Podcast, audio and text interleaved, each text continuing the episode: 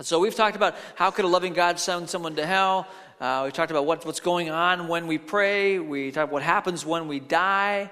Uh, last week, Steve Dangarin talked about what uh, is, is Jesus coming back soon, and uh, and this week we're we're talking about uh, uh, what does God think about homosexuality? Homosexuality.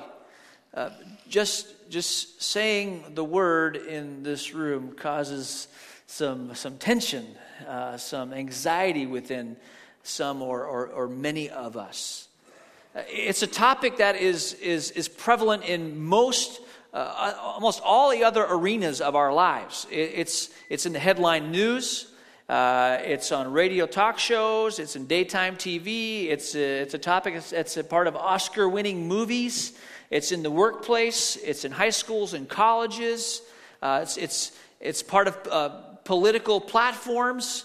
Uh, homosexuality is, is a topic that is raised uh, quite often, frequently, in most every other arena of our lives. Yet when you bring it up in, in, in here, in this room, it does something to you. It, it does something to us. It, uh, there's some of you in this room today um, who are, are already a little bit uh, nervous about what I'm going to say. Uh, and there's other you who are in the room who are nervous about what I'm, I'm not going to say. Uh, this, this, is, this, is a, this is what happens when we talk about this topic at, at church. In fact, uh, this, uh, this is the first message that I've already gotten feedback on before I gave it. Uh, it, it it's awesome. Uh, I, just, I, just, I just mentioned back in May that we were going to be talking about this is one of the questions, and man, the emails came and the letters came and the, the invites for lunch and coffee to, uh, to tell me how to preach the message came. And, uh, and you really that, that's all okay uh, because much of it flows from some of it flows from hurt and pain in regards to this topic. Uh, some wanting to know okay what, what's the angle? What are you going to say? And so uh, I, I, that, that's all, all good. In fact uh, I've, I've heard uh, that some people um, wanted to know what weekend we were, we were going to address this question because they wanted to skip the weekend. Uh, I've I heard of another person who, uh, not directly but indirectly, uh, when, when I talked back in May that we were going to talk about homosexuality in this series, um, left church for four weeks because somehow they arrived at the conclusion that we were going to have a four week series on homosexuality. Uh, so they disappeared for a month. Uh, th- this topic, just this topic just does something to us, makes us nervous, makes us anxious, uh, and makes us feel a little bit uh, uneasy. Um, yet it's also it's important to recognize that it's a topic that, that isn't happening out there somewhere. It, it's happening in here. This is a, this is a, a topic of conversation that impacts people in this room. There are, are middle schoolers and high schoolers who are being pressured to experiment with their sexuality. Uh, and, and they deal with that on a, on a daily, weekly basis. Uh, there, are, there are moms and dads in the room who've had their world shattered because uh, a son or a daughter has called them and, and said, uh, I'm gay. And, and it's just rocked their world. There are siblings in the room who uh, your brother or your sister has told you that, uh, that they're gay, and, and, and you're wondering, what, what, do I, what do I do with this? What do I do with that? Uh, there are some of you in the room today, this is your first time coming to Salem Alliance Church, and you're going, What have I just walked into? Uh, a 6.30 service last night, there's a, there's a couple, this is their first weekend here, and you're like, Oh boy, wow. Uh, I hope they come back. Uh, but th- this, this is a topic, it's not, it's not something that's happening out there. It impacts people right here. In fact, there, there may be a few of you in the room who your main uh, when it comes to making Salem Alliance Church your, your home, you're, you're not so concerned about where we stand on topics like, you know, eschatology and predestination and uh, all these other, you know, full immersion or sprinkling. That's not your issue. Uh, in fact, maybe the one, one of the main issues for you is where do we land on this topic? And you're trying to figure out if, if this can be a home, uh, a place for you on, as we talk about topics like this one. It's, it's an important conversation that is happening all around us. It's an important conversation that, that we need to have. And, and as, we, as we engage in this, in this topic, I just want to uh, tell you up front, you know, as, there are things I'm going to say in this message undoubtedly are going to make you feel uneasy. Um, and uh, there's probably things that you are going to hear me say that you're not going to like. Um, but, but I want you just to take solace in the fact that I've worked very hard to make all of us mad. So uh, if you're mad at one point in time, uh, just relax because the person next to you will get mad at their turn. Um, and uh, and I, I want to ask you this too is, is that um, listen very carefully to what I have to say. Listen to, to everything. Uh, because uh, there may be a time where you feel like you want to pick up your virtual remote and hit mute and shut me off and be done. Uh, or you may feel the emotions rising because this is an emotionally charged topic, politically charged topic. And uh, I want to encourage you when you get the urge to stand up and walk out that you just stay seated and hear me out and, uh, and finish with me. And uh, already some of you are nervous, like, oh, I got to go out and use the bathroom. Don't worry, if I see you walk out, you got a kid, you know, your number comes up, you got to pick up your kid. I'm not thinking you're, you're charging out. I just want you to know if you're feeling that inside, you stick with me and, and listen to all that, uh, that, that we're saying today because it's a really important conversation to have. So let me dive in just, just by just, first of all, just reiterating that question. What does God think about homosexuality? And let me clarify the intent of the question. The, the intent of the question is, is not, what do you think about homosexuality? That's not the intent of this question. And I want to clarify that the intent of this question is not, not what does Steve think about homosexuality. The intent of the question is simply this what does God think about homosexuality? And that is, that is the approach uh, that I'm taking in answering this question. What, what's God's thinking on this? And even before uh, I dive into the heart of this message, would you, I'm just ask again, will you pray with me? So, Lord, um, having said all that, here we are together in this room talking about something that perhaps no one ever thought we'd be talking about in church. Uh, but it's an important conversation. You've got things to say about it. And I just ask and pray you'd fill me with your spirit and that you would accomplish your work. Um, and Lord, that you would, you would fill me, that you would anoint me, that the words that you, that you would speak through me would be authoritative, and that, Lord, that you would allow us as a church to have minds that are, that are ready to receive what you would say to us. We just forbid the enemy from, from blocking any truth uh, from our ears and our hearts and our minds. Uh, we want to be receptive to what you have to say to us. I, I really believe that's the heart of everyone in this room today. And uh, so, Lord, we just forbid confusion or frustration or anger, and we just ask and pray that you would, you would reveal your heart to us. And Lord, I, I just again declare my dependence on you in that and bring in the word. I, I need you. We, we need you. So fill me, empower me, and accomplish your good will in us. We pray in your name. Amen. Let me just start in answering this question by, by telling you the story of a guy named Matthew Shepard. Some of you, you, you know, the, know the name. It's a name that hit the headlines years ago. Shepard, uh, Matthew Shepard was born in Laramie, Wyoming, uh, an openly gay young man uh, engaged in multiple same sex relationships. And uh, in his community, he was a, at, a, at a party. Uh, he was out one night and he needed a ride home. And there were, there were two other young men who offered to give him a ride home. When Shepard got in that car, he had no idea what, what was ahead of him because he didn't make it home. The, the two young men at the party uh, drove him out into the open country and uh, proceeded to do some pretty horrible things to him. They, they tied him to a fence post out in, in, in the country and uh, proceeded to rob him. And then they, they brutalized him. They, they, uh, they beat him with the butt of a pistol uh, pistol whipped him and then tortured him as he was tied to this fence post. And they left him here, left him there uh, to die. And the reason they did all this was because he was, he was a homosexual.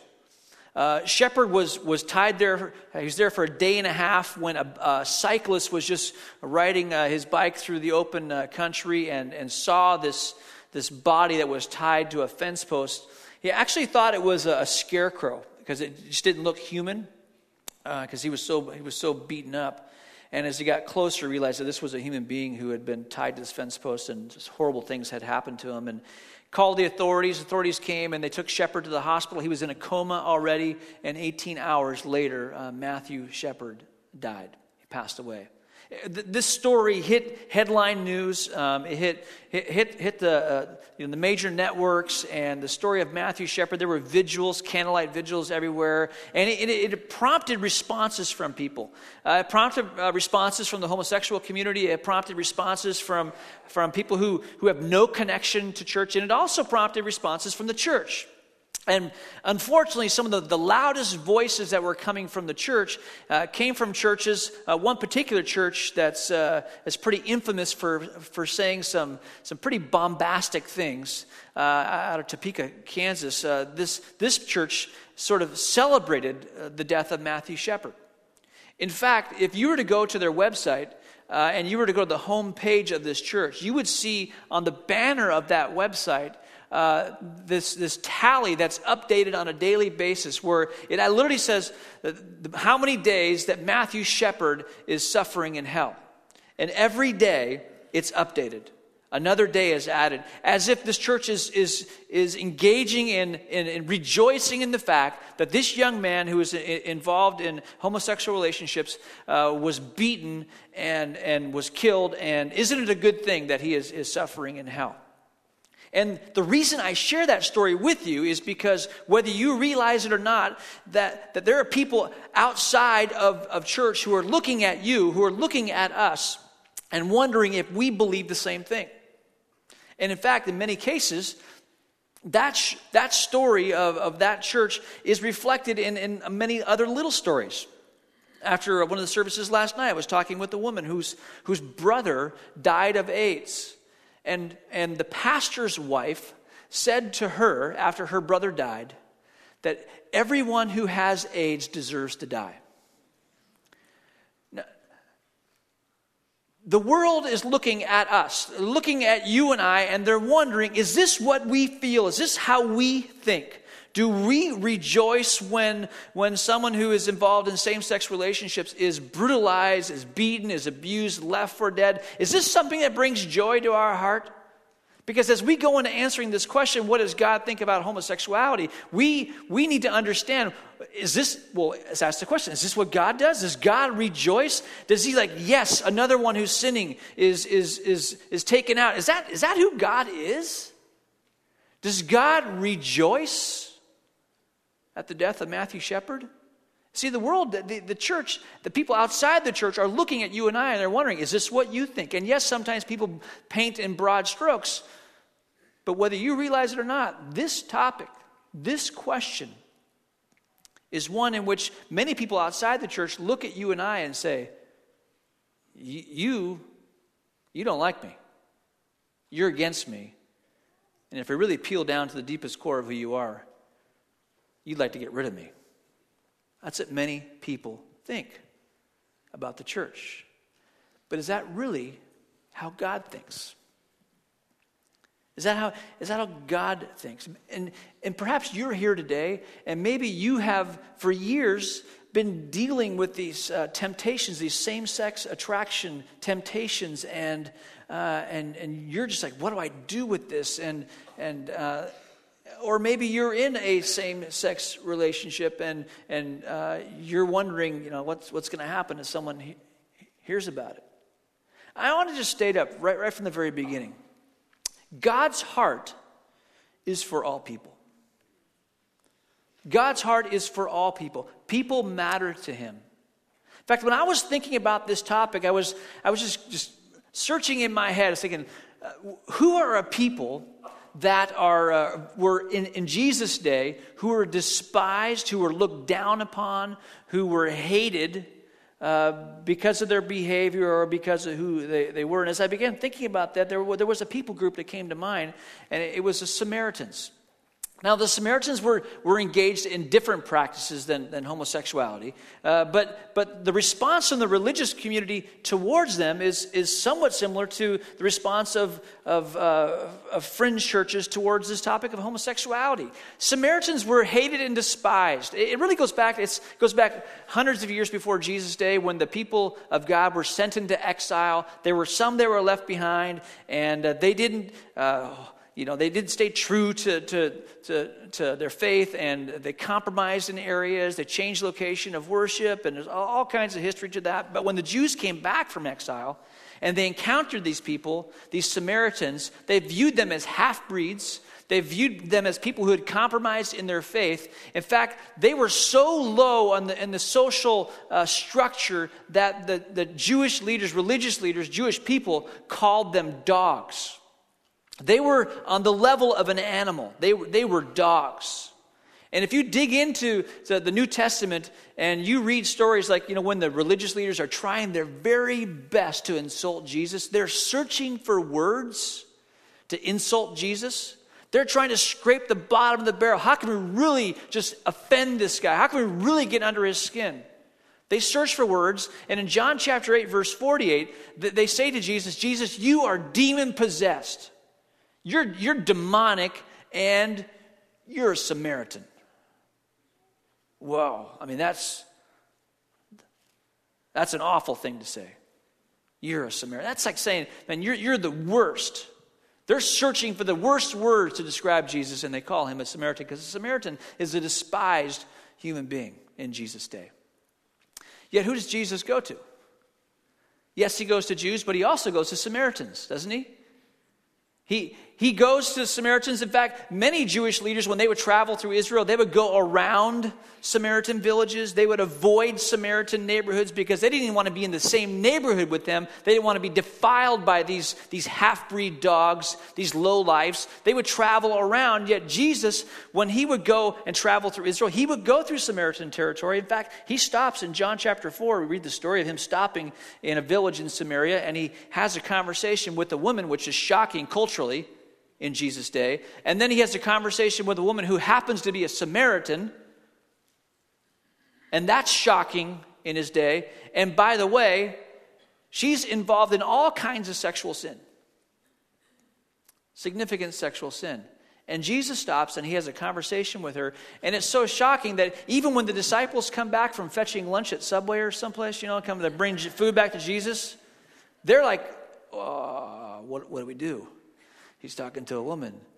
He's talking to a Samaritan. This is outside my comfort zone. Um, Jesus went to Samaritans because, because, because Jesus loves all people.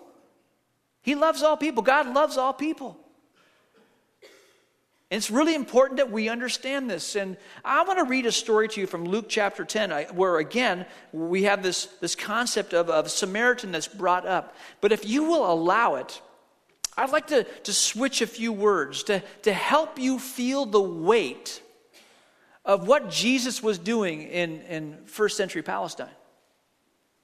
I want you to feel the shock, the surprise, the astonishment of, of what Jesus is doing in this story uh, by, by switching out a few words. It's the story of the Good Samaritan. Uh, you know the story. of Jesus, he's being pressured by people. They're asking these, these questions, and uh, one of the questions they're asking is, you know, how do I attain, inherit eternal life? And Jesus sums up all the law and the prophets and says, Love the Lord your God with all your heart, mind, soul, and strength, and love your neighbor as yourself. And then there's like this teacher of the law, this religious lawyer who's looking for loopholes. And, and so he's going to ask the question, uh, Well, who's my neighbor? And then Jesus tells the story of the Good Samaritan. Here's what I want to do I want to change this, if you allow the liberty. I want to change this from the parable of the Good Samaritan and make it the parable of the good homosexual. I just want to switch out a few words. I want you to hear it. This is maybe where maybe if you get a- angry, feel the emotions already rising. But listen to the surprising nature of how this sounds, because this is what it would have sounded like in Jesus' day. So I'll pick it up in verse 30. The question is asked, And who is my neighbor? In reply, Jesus said, a man was going down from Jerusalem to Jericho when he fell into the hands of robbers. They stripped him of his clothes, beat him, and went away, leaving him half dead. A priest happened to be going down the same road, and when he saw the man, he passed by on the other side. So too, a Levite, when he came to the place and saw him, passed by on the other side. But a homosexual, as he traveled, came where the man was, and when he saw him, he took pity on him. the homosexual went to him and bandaged his wounds, pouring on oil and wine. Then he put the man on his own donkey, took him to an inn, and took care of him. The next day, the homosexual took out two silver coins and gave them to the innkeeper. Look after him, he said, and when I return, I will reimburse you for any expense you may have. Now, Jesus is going to ask the question which of these three do you think was a neighbor to the man who fell into the hands of the robbers? The expert in the law replied, The one who had mercy on him. And Jesus told him, Go and do likewise. Can you feel it? Here, here's a, an individual who is despised, who is seen as on the level of animals. He's called a dog, a half breed. People avoid him because he's a Samaritan. And Jesus is answering a question, Who's my neighbor? And he tells the story of a good Samaritan. And then he responds back by asking a question So, which one showed mercy? And the one who, the one who cared for this man who was beaten on the side of the road. And Jesus says, Go and do likewise it, it's an important thing to observe and feel the weight of uh, because when you look at the, the, the, the, statement here, love your neighbor as yourself, I don't know about your Bible, but in my Bible, there's no asterisk by the word neighbor to which you drop down to the bottom of the page and then you get the list of all the people who don't apply as neighbor. I mean, you don't have that in your Bible, do you? In fact, that's why Jesus tells the story. Jesus tells a story because this guy who's posing, who's asking this question is wondering, well, where's the exceptions? Where's the loopholes to this, who is my neighbor? And what Jesus ends up saying is that, no, no, everyone, even the people that you consider the low lives, are people that you should love. Why? Because God loves all people. In John chapter 3, when, when John, the, the, the, apostle, the disciple, is recording the words of Jesus, and he says, God so loved the world, there's no asterisks by the, the word world that sort of excludes certain races, certain people from social classes, or people's different sexual orientations. God so loved the world. He loves all people. And we have been instructed to love our neighbor as ourselves. And I really think it's important to define love because that sometimes can be a pretty squishy word. What, what, what is love? And so, in, in sort of a painstaking way, let me just go to 1 Corinthians 13 because the scriptures define love. What does this love look like? If we are supposed to love our neighbor as ourselves, and that's all people, what does that love look like? And just listen as I read these words from 1 Corinthians 13. And listen to the astonishing, astonishing accomplishments that Paul will lay out there and how useless they are if there isn't love. Paul writes in 1 Corinthians 13 If I speak in the tongues of men and, and of angels, but have not love, I am only a resounding gong or a clanging cymbal. If I have the gift of prophecy and can fathom all mysteries and all knowledge, and if I have faith that can move mountains, that's pretty impressive, but have not love, I am nothing. If I give all I possess to the poor and surrender my body to the flames, but have not love, I gain nothing.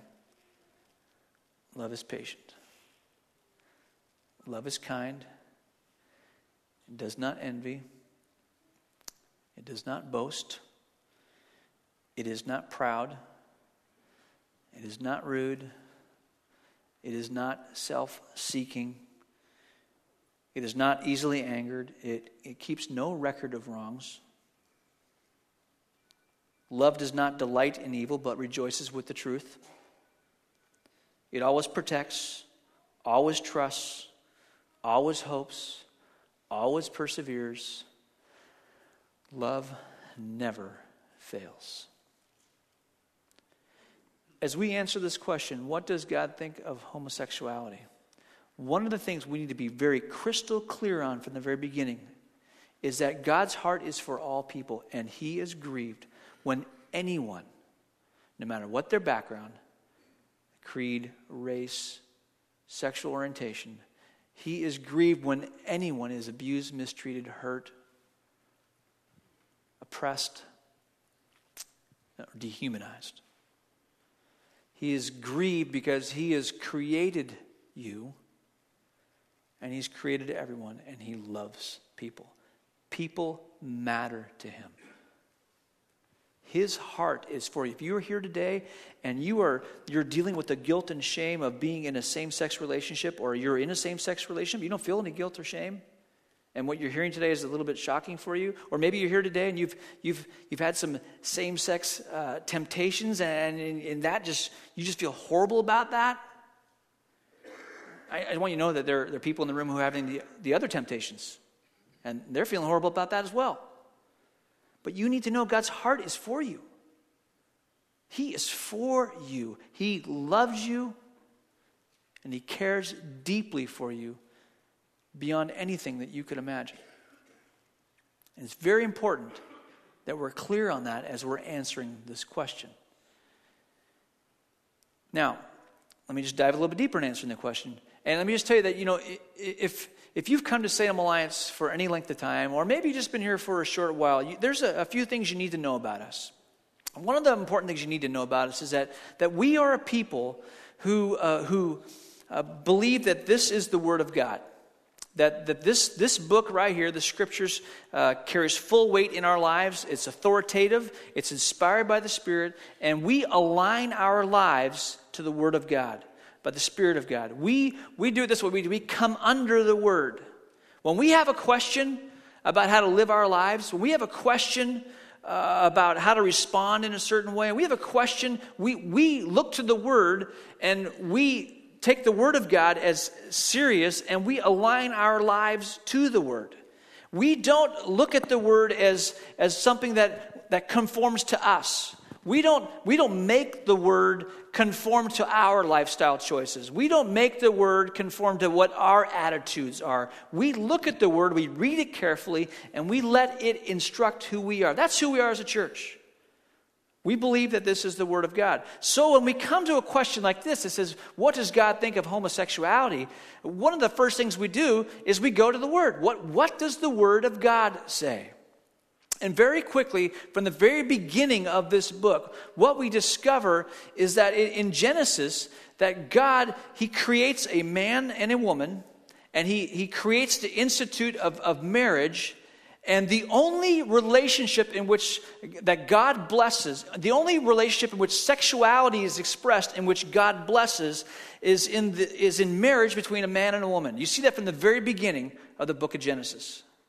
The, the only sexual relationship that God puts his hand of blessing on is a relationship that, that a, a, relationship that expresses sexuality between a man and a woman in, in the security and the safety and the commitment of marriage.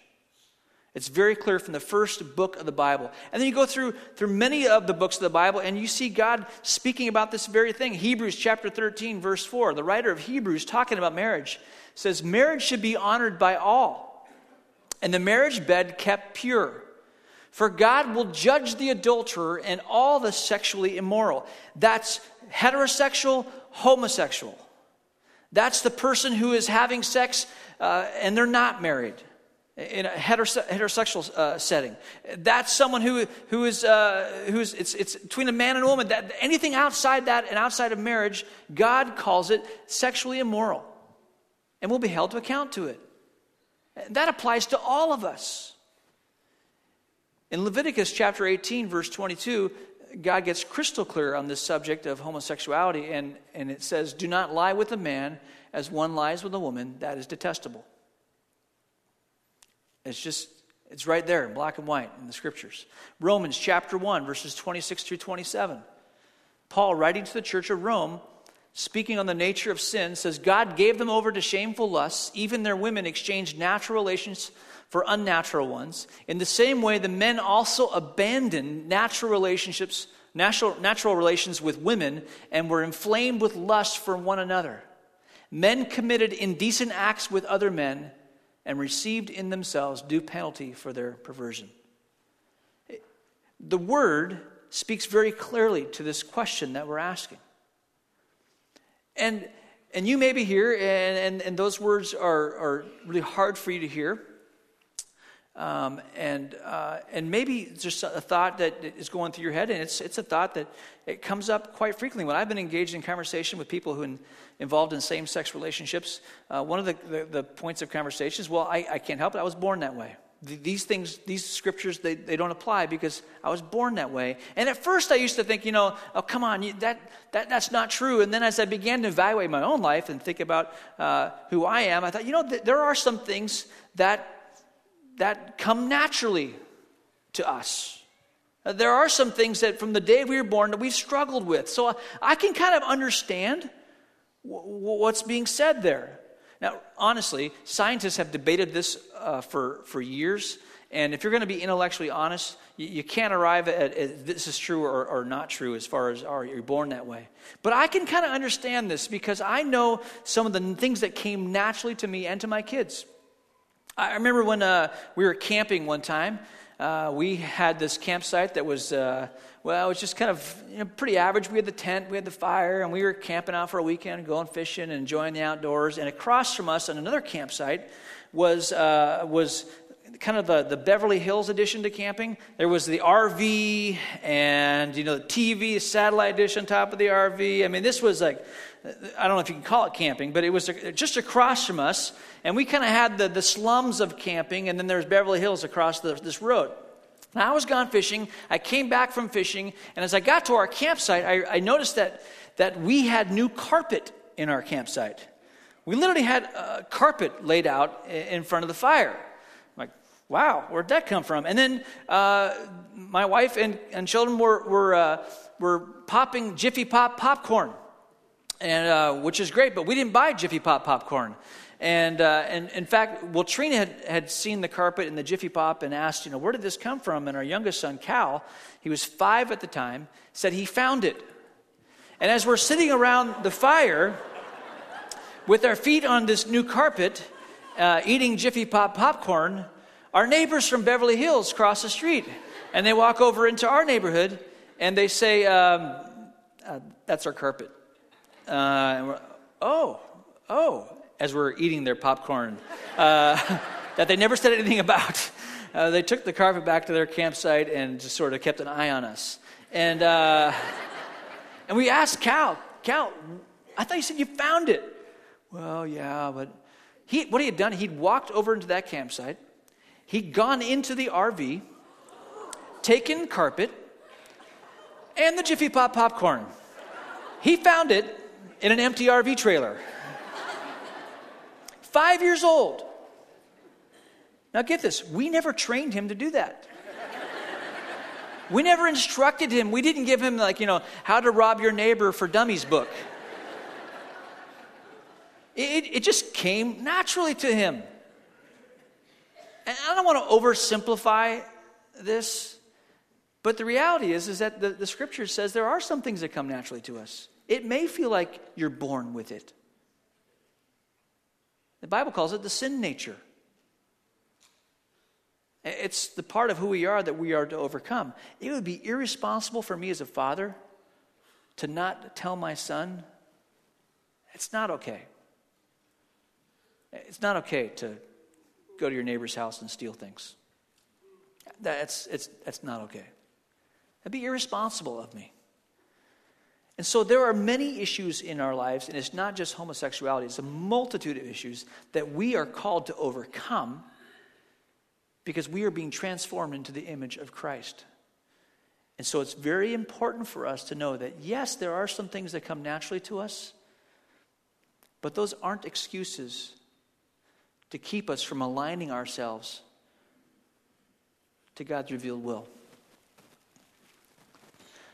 Let me just go one more place 1 Corinthians chapter 6. If you grab your Bibles and, and turn there with me, it's an important passage that we need to cover. In fact, I'm going to invite you to stand as I read just a few verses from 1 Corinthians 6. It's on page 1131 in your Pew Bibles. I want to read verses 9 through 11, and I want you to know that this, this letter to the church of Corinth is, is written to a church that really is Im- immensely gifted, but in a mess. Really in a mess. And Paul is going to write, the, he writes these words, and I want to read beginning in verse 9. He asks the question Do you not know that the wicked will not inherit the kingdom of, the kingdom of God? Do not be deceived.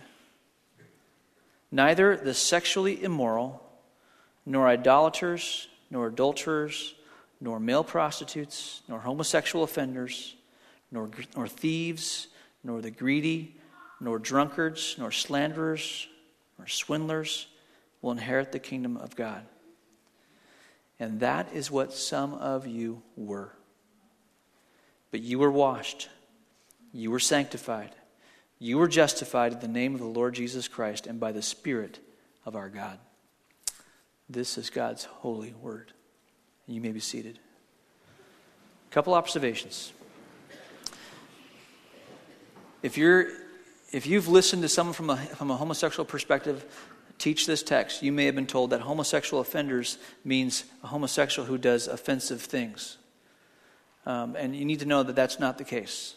That word, if, you, if, you, if you're serious about your study, go back to the original word there. That's someone who's engaged in sexual activity that's same sex. And, and you may be told otherwise, but that's not the case. I think it's very important that you know that. Second thing I want you to see is um, well, let me just ask the question that's quite a list, isn't it? Where do you find yourself on the list? I find myself on the list. I'm not going to tell you where I find myself on the list, but I find myself there. Here's the point none of us deserve none of us deserve the kingdom of God. We all have our struggles. But the implications of verse 11 are huge. And that is what some of you were. You can overcome. Whether it's pride, you need to if you're here today and you're in a same sex relationship or you're struggling with same sex temptations, you're among a group of people who, who have messed up. We're all mess ups. There are people in this room who've lost battles to profanity and pride and pornography and stealing and lying this last week. We've all messed up. None of us deserve the kingdom of God, but God is the great acceptance magnet who draws us to himself. And if we turn to him, he pours out his amazing grace on us and forgives and empowers us to become like his son. This is what some of you were. So, the question for us as a church is simply this Will we be a safe place for people struggling with this, with struggling with homosexuality? Will we be a safe place for people to work out their salvation? And really, it's larger than just a homosexuality issue. Will we be a safe place for anyone heterosexual, homosexual, thief, someone coming out of prison, someone struggling with greed, someone who eats too much food, someone who lies, someone who's greedy, someone who has shady business practices. Well, will we allow this place to be a place where, where people who are, are sincere can work out their salvation? And I just want to say to you that that's who, that's who you have been. You have been that and I thank you for that. But we've got more work to do. We want this to be a place where people can work out their salvation. What does God think about homosexuality? He loves all people. He's created them, He is for them. And the only relationship that He blesses, the only relationship which sexual activity is a part of that He blesses is between a man and a woman in the commitment, the security, and safety of marriage. That's what God thinks about homosexuality.